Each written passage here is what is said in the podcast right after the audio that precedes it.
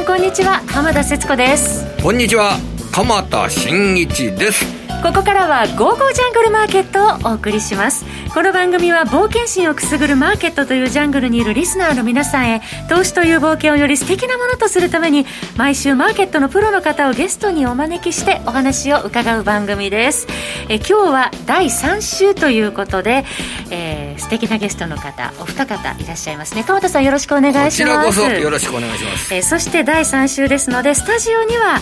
EA ナビゲーターのエミリちゃんがいらっしゃいます。はい今日もよろしくお願いします。よろしくお願いします。よろしくお願いします。そしてお電話での登場この方です。遠蔵さんこと田代岳さんです。田代さんこんにちは。こんにちは。よろしくお願いいたします。よろしくお願いします。よろしくお願いします。えー、第3週ですので YouTube ライブでも同時配信しております。動画配信についてはラジオ日経番組サイトからご覧いただけます。また EA 情報などより分かりやすく充実してお送りいたします。それでは早速進めてまいりましょうこの番組は投資家の英知を全ての人に投資コンテンツ e コマースを運営するゴゴジャンの提供でお送りします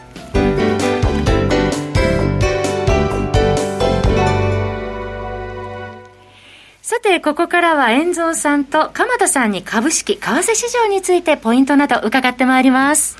遠藤さん、よろしくお願いします。よろしくお願いします。遠藤さん、まずあの、ドル円の行方という形でお話を伺いたいんですけれども、あの、はい、3月の末、一番末あたりでしょうか、あの、111円に接近するような場面があった後、このドル円相場、えー、押し戻されて、えー、現状リアルタイムで108円80銭台の推移となっております。まずこの3月末の110円近く、このドルの高値というのは、ひとまずの高値、つけたと考えていいんでしょうかね。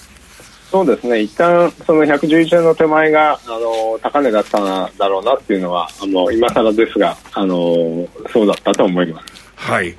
で、えー、ここまでの、まあ、ドルが上がって、上がった要因、さらっと振り返りながら、えー、そして、えー、この2週間、ドルが下がっている、その背景、えー、このあたりを教えていただければと思います。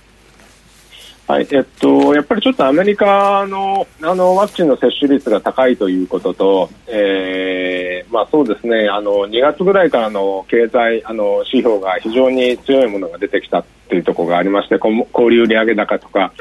でまあ昨日のあ発表されたアメリカの地区連銀報告でも2月の半ばから4月にかけて非常に経済が加速したということが書かれてありますよね。はい、でマーケットは当然ですけどえーと、まだあのアメリカって経済が完全にリスタートしたわけじゃないですけど先を読んであこれだったらアメリカの非常に経済あのが加速するなと。なおかつここからさらに、えーと、バイデン大統領さらに、えー、財政財政をあの注入するっていうことを言ってるんで、うん、まあ、マーケットはすごくそれを織り込んだ。で織り込む中に一つやっぱり金利の織り込みっていうのがあったと思うんですよね、はい、まあ、株価も織り込みましたけどで金利に関しては、やはりあの年初からずっと1%を超えて上昇して、えー、3月30日ぐらいの時に一番高値が、えー、1.78%ぐらいまで上昇したんですが、はい、えーと、そのその時点では、えーとこ、こんなに経済がいいのであれば、えーと、FOMC では23年以降の利上げを、えー、予想していますがもしかしたら22年ぐらいからティーパリングあの債券買い入れの減少とあの、えー、その後の利上げっていうのが23年とか複数回になるんではないかぐらいのあの勢いで金利が先走りすぎたわけですよね。はい。でまあ、そこまで織り込んだんですけど、えーとまあ、織り込んで実際の CPI とかあの今週出ましたけど高いものが出たんですけど、はい、FRB のスタンスとしてはあの物価上昇は一時的ということで、えー、引き続き、えーと完全雇用を目指して、えー、金利は低く据え置くってことを何度も確認したんで、まあ、それを受けてマーケットは落ち着いて金利が今1.6%付近まで低下してきて、ドルも、えー、それに伴って、えーと、ドルが落ちてきた、まあ、最初金利高でドル高だったのが、まあ、金利が低下することによってドルの上昇が落ち着いてきたっていうのがここまでの流れだったんじゃないかなというふうに思います。ありがとうございます。はい、そうしますと、この金利の状況がドルの動きに対して、えー、非常に強い影響、関連性がある。この前提でよろしいでしょうかね。そうですね、あのー、今のこの動きっていうのはそういう感じだと思います、まあ、一時なんか円安になって、すごくドル円が110円の上までいった時黒線も上昇したりして、円売りが強かったんですけど、直近はなんか、あのー、あれですね、ドルの動きになってますよね。そうですね、ちょうどその、あの、アメリカの10年債利回り、えー、おっしゃられたように、えー、1.78%ぐらいまで上がった時期、3月30日とドルの高値というのは、まあ、ほぼ時期が一致しているというようなことから、あの、そのあたりのことは、あの、論拠となるわけでしょうね。そうですね、はい。あの、まあちょっと、オセアニア通貨が強かったり、昨日はユーロが強かったりとか、いろいろその強弱もあるんですけど、うん、まあ、大体あのやっぱり、えー、4月、3月の終わりが1万ドル93.5までドルインデックスいって、今91.5ぐらいまでなんですけど、はい、まあ、その間、やっぱり金利の低下とともにドルも落ちてきてるっていうのが、えー、連動してると思います。はい。さて、どうなると、あの、10年債利回りがこれからどうなるかということが、まあ、一つの焦点になってくるかと思いますけれども、遠藤さん、先ほどの話でもありましたが、えー、これから先、世界の投資家は、アメリカの国債をしっかりと価格が下がったところでは買っていくので、なかなか金利は上がらないっていう考え方、持ってよろしいんでしょうか？そうですね、あのやっぱりより低く買いたいっていうところもあって、うん、まあ、より低いってことはあの、価格が低いってことは金利が高いってことなんですけど、うん、まあ、2%を超える手前、あの10年債で1点、あの18とか、まあ、そこら辺はやっぱり買いが出る、あの今は10年債の需要、まあ、10年債だけじゃなくて、今週30年債の入札もありましたけど、30年債も2.5%は超えられないみたいなところで、うん、えっと、やっぱりアメリカの国債に対する需要はあのありますよね。はい、はい、ですから、そこら辺が抑えると思うんですけど、かといって、じゃあ、すごくあの下まで買うかっていう、要はあの1.2%とか1.3%の金でも買うかって言ったら、そこまではないかなっていう気がしますよね。はい、えー、そこをすると、おこれから先、例えば、えー、6月末ですとか、すいません、細かい質問しちゃって、6月末ですとか、9月末ですとか、12月末ですとか、アメリカの長期金利のイメージ、水準をどのように捉えていくとよろしいでしょうかね。えっと、今日もアメリカの結構、えー、小売上売上高とか数字が出てきますけど、えー、やっぱりしばらくはそのアメリカのいい数字が続いた場合と FRB の関係者の火消しというかいやいや長期金利はずっとああの金利はあの据え置きよみたいな話との綱引きになるんじゃないですかねしばらく。えー、ですから目先で言うと、10年債1.57とか58%ぐらいが僕はそこだと思って、まあ、1.57、58ぐらいから、えー、1.75ぐらいの間でしばらくは推移するんじゃないか、まあ、そうするとドルインデックスもそんなに大きくドルが下がるっていう感じでもなくて、ちょっとしばらくあのレンジになるんじゃないか、まあ、それはいいあの経済状況が出るのと、えーと、火消しとあのいうのがしばらく続くんじゃないかなというふうに見てますね。わかりました。さて、では、ドル以外の遠藤さんの関心を持っている通貨の取引ということで、えー、そのあたり FX に関して、えー、聴取者の方々があ知りたいような話を教えていただければと思いますけれども、いかがでしょうか？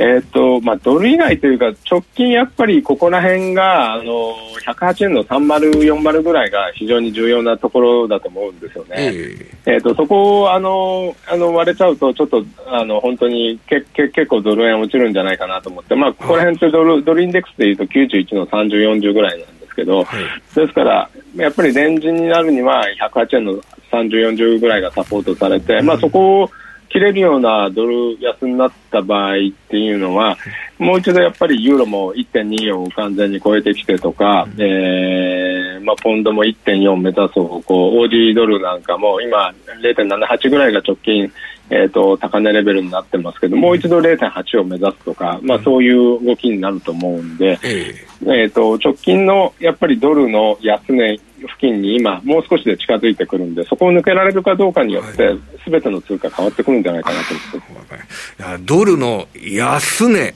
ここにちょっと、あのー、神経を集中させるような、そういう場面に入ってきてるってことでしょうかね。そうですね。それが見えてきた感じですよね。はいえー、今、遠藤さんから、まあ、今晩のアメリカの景気指標、重要なものがあるということで、アメリカの小売売上高ですとか、ニューヨーク連銀の製造業、うん、えー、景況指数、フィラデルフィア連銀の製造業、景況指数などもありますが、トルコ中銀の政策金利の発表も今日はありますね。そうですね、トルコありますよね、これ、あの一応予想は据え置きなんですけど、あの中銀総裁がまたあのエルドアン大統領我慢できずあのまた更迭されちゃって、えー、の人たちがなったんで、えー、ここでもしあのおそらく据え置きで据え置きだったらそんなに売られないと思うんですけど金利下げるようなことがあると結構トルコ売られちゃうリスクがあるんで、えー、ここはちょっとあの見ておいた方がいいかなと思いますね予想としては据え置きということです、ね、はい、一応据え置きが予想されてます。はい、20時発表予定ということですね。為替のポイントを伺ってまいりました。続いては株式市場ということで、アメリカの金融機関の決算、えー、スタートしておりますけれどもね。そうですね、あの昨日あたりもウェルスアーゴとかあの JP とかやってて、あの良かったですよね。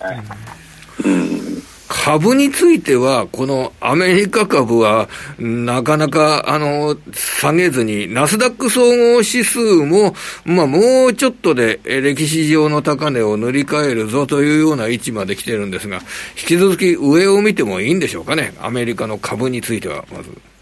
うん、やっぱりその金利が落ち着いてくると、金利の上値が見えてきたところで、あの株に対する下げ圧力って弱まったと思うんですよね、まあ、あとちょっとイラン、ヘッジファンドがいらんことして、あのちょっとそこら辺でどうなるかっていうところもあったと思うんですが、まあ、あれがその1、あのあのあれその一ヘッジファンドだけの話であれば、はい、まあ、それほどマーケットに大きな影響を与える感じでもないし、金利が落ち着けば、やっぱり株価は再びあの上げ基調になるんじゃないかなと、まあ、それはここまでの動き見ると変わらずっていうところだと思うんですけどね。はい。まあ、上がってきたものに対して、その傾向自体が、えー、変化を迎えるというような、そういうことを考えるような要素っていうのが、あんまり出てきてないっていうのが現状なんでしょうかね、本質的な部分では。今のところはそうですよね、なんか大きくなんか変わって、あのとこはないですよね。はい、うん、で、日本株です。日本株、日経平均で日本株を見てみると、えー、ちょっと高値をつけてから高値がまあ抜けなくなってきてるんですけど、はい、あの、ちょっと細かい話ですけどね、遠藤さん。日経平均の安値っていうのを見ると、なんかこの月曜、火曜、水曜、木曜、日経平均の取引時間中の安値というのが2万9000円の大台はもちろん変わりませんが、2万9500円台まで変わらないで、えー、月曜日が538円、火曜日が573円、えー、水曜日が567円、今日558円。なんか安値がいつも同じぐらいの値段が安値になってんですよ。これ、下がんないってことなんですか？これは。今のところ、なんかここが、えー、なかなか下を売ってくる人がいないんですけれども、これ。なんかこれ25日線とかもありますよね。えー、で、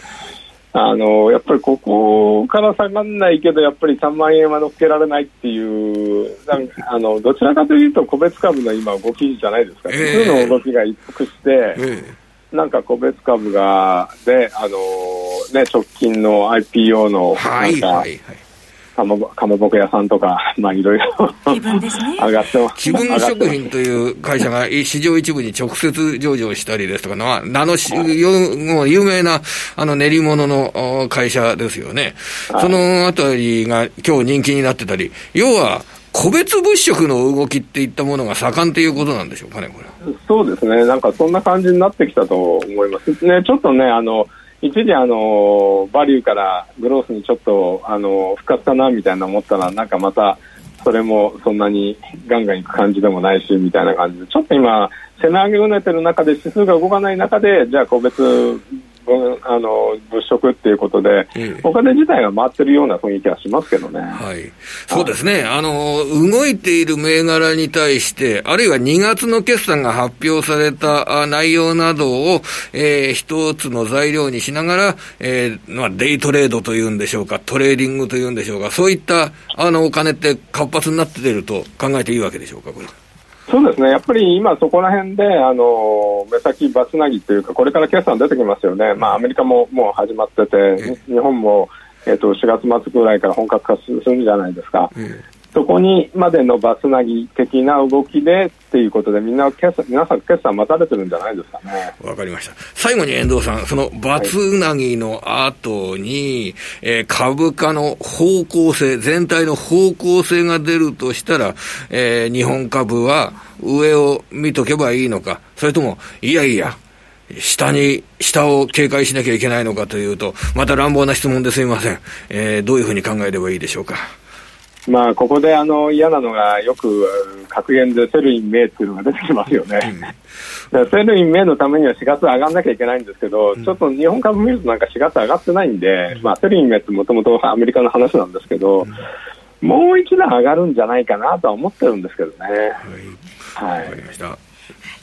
えー、遠藤さんどうもありがとうございました。本日はいろいろ教えていただきましてありがとうございます。とんでもないです、はい。えー、ここで、えー、遠藤さんのメルマガサービス、えー、ご紹介させていただきます。遠藤リアルトップトレーディングです。遠藤さんこのメルマガも好評のようですね。あおかげさまでありがとうございます、はい、どのような内容なのか改めてリスナーの皆さんに教えていただけますでしょうか？そうですね、いろいろ、あの、マーケットの分析っていう感じより、自分がポジションを持ってどういうふうに動くかっていうのを中心に書いていきたくて、まあ、そこら辺のトレーダー目線ですよね。まあ、もちろん分析もするんですけど、あとはオプションのことを書いたりとか、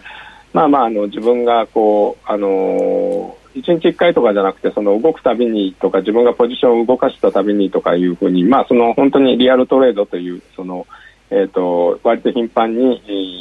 ー、情報配信をするようなメルマガですね幅広いですね、内容も月額4500円で提供しております、まあ、株式 FX、えー暗号通貨などのメルマガラインナップ、えー、ゴージャンではありますので、ご興味のある方は番組ホームページ右側のゴージャン投資サロンのバナーをクリックしてください。えー、ここまでは遠蔵さんと一緒にお送りしてまいりました。遠蔵さんどうもありがとうございました。ありがとうございました。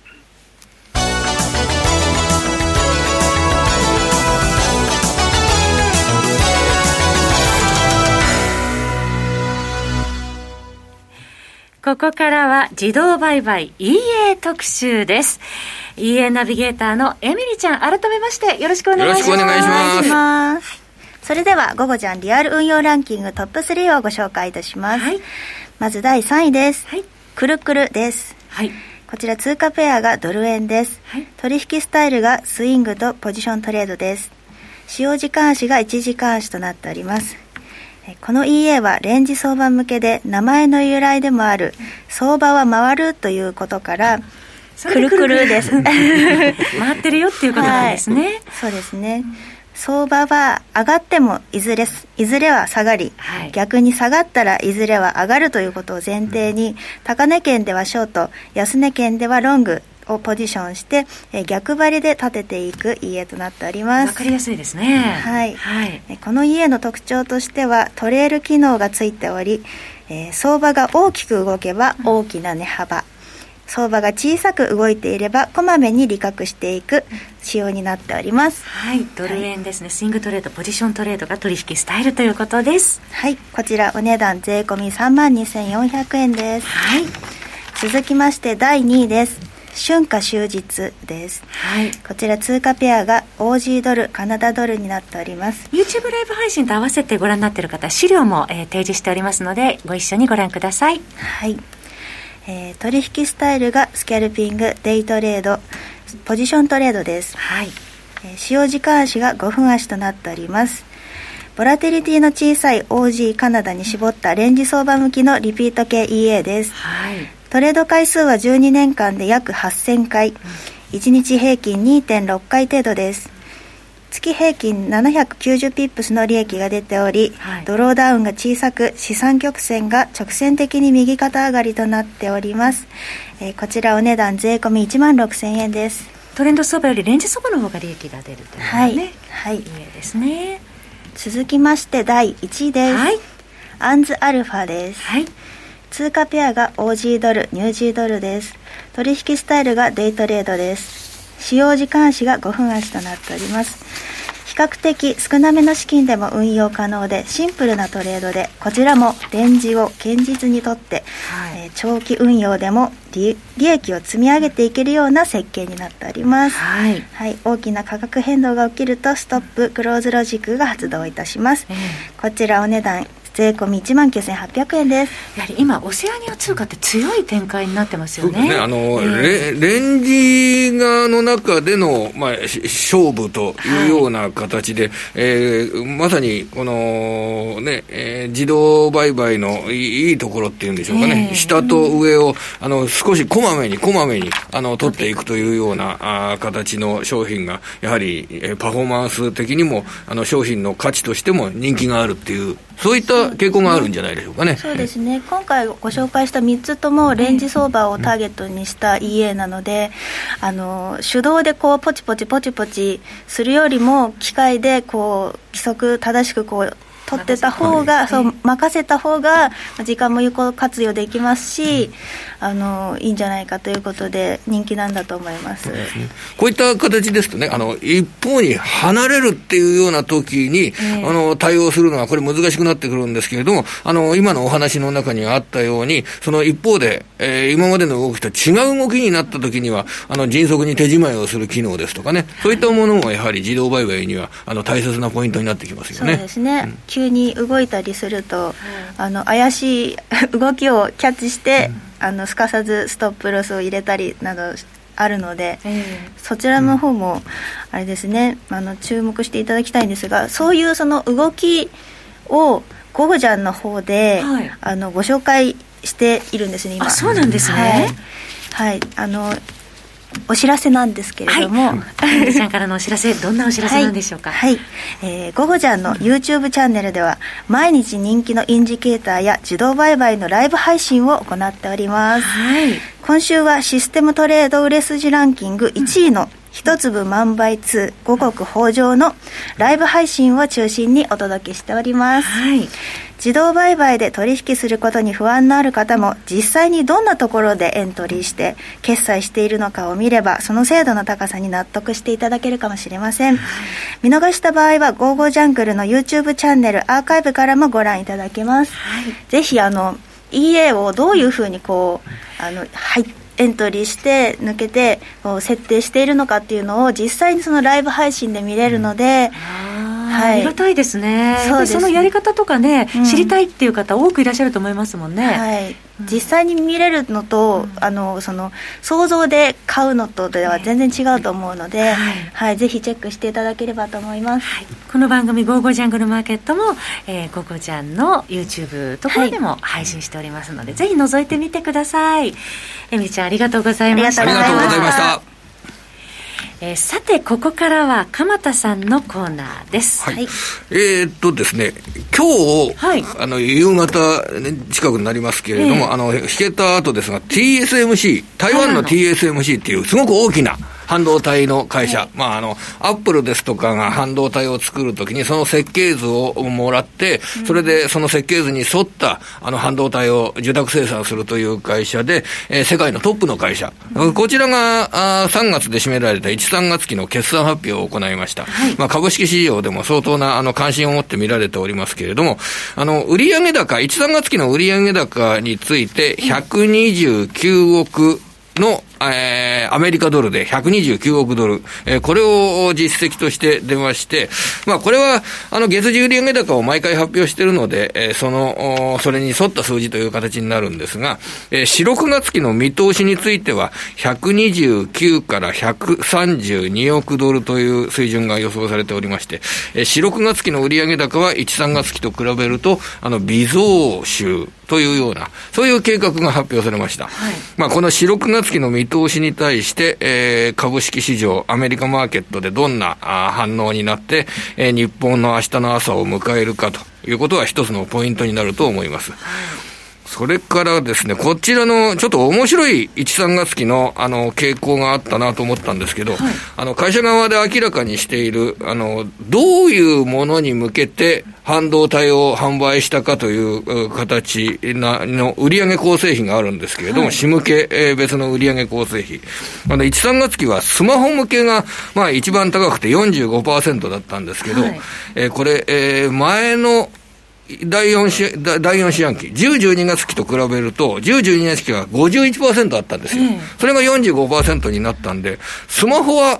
去年の10月から12月期と比べると、えー、減ってるわけなんですね。あの出荷量が。で、一方で増えてるのが、HPC、ハイパフォーマンスコンピューティング部門っていうのがあるんですけど、はい、こちらが10、12月期31%だった売上比率が今回35%になってます。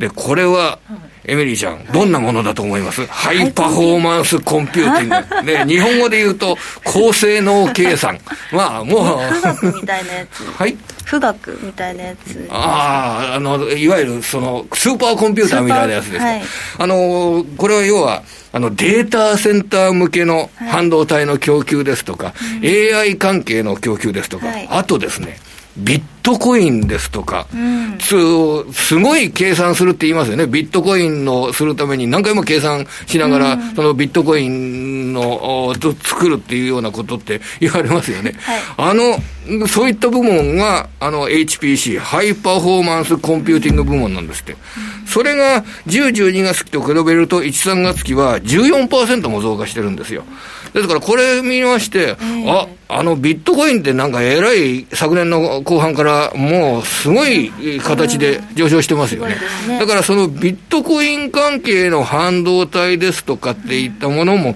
データセンターなどと合わせて、えー、増えているのかなというようなね、それを示すような数字なのかなというふうに受け止めたんですよね。はいもう世界が注目している TSMC ですよね、ね今は。それで今、自動車向けが足りないとか言ってるんじゃないですか、はい、で自動車向けはどのぐらいのパーセンテージだったかというと4%、えー、4%? 100のうち4%。なんですよ。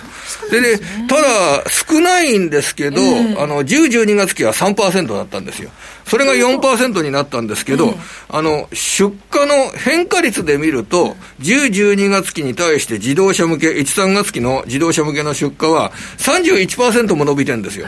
だから、すごいスマホあたりと比べると自動車向けの比率っていうのは、やたら水準が低いんですけど、変化率は大きいですよね。うん、このあたり見て、はあ、足りない足りないって言ってるけど、えー、自動車向けっていうのはすごい伸びてて足りないんだなということが分かったんですけどね。TSMC の決算から世の中の流れが分かるということですよね。ビットコインから自動車までね、えー、そのあたりが分かるっていうのは面白いですよね。ねだから半導体はね、はい、産業の米とか昔から言われてますからね。えーはりそこを見ておくと世界の動きが分かってくるというところですね、はい、えー、台湾の TSMC の決算の内容などについて鎌田さんからお話がありました。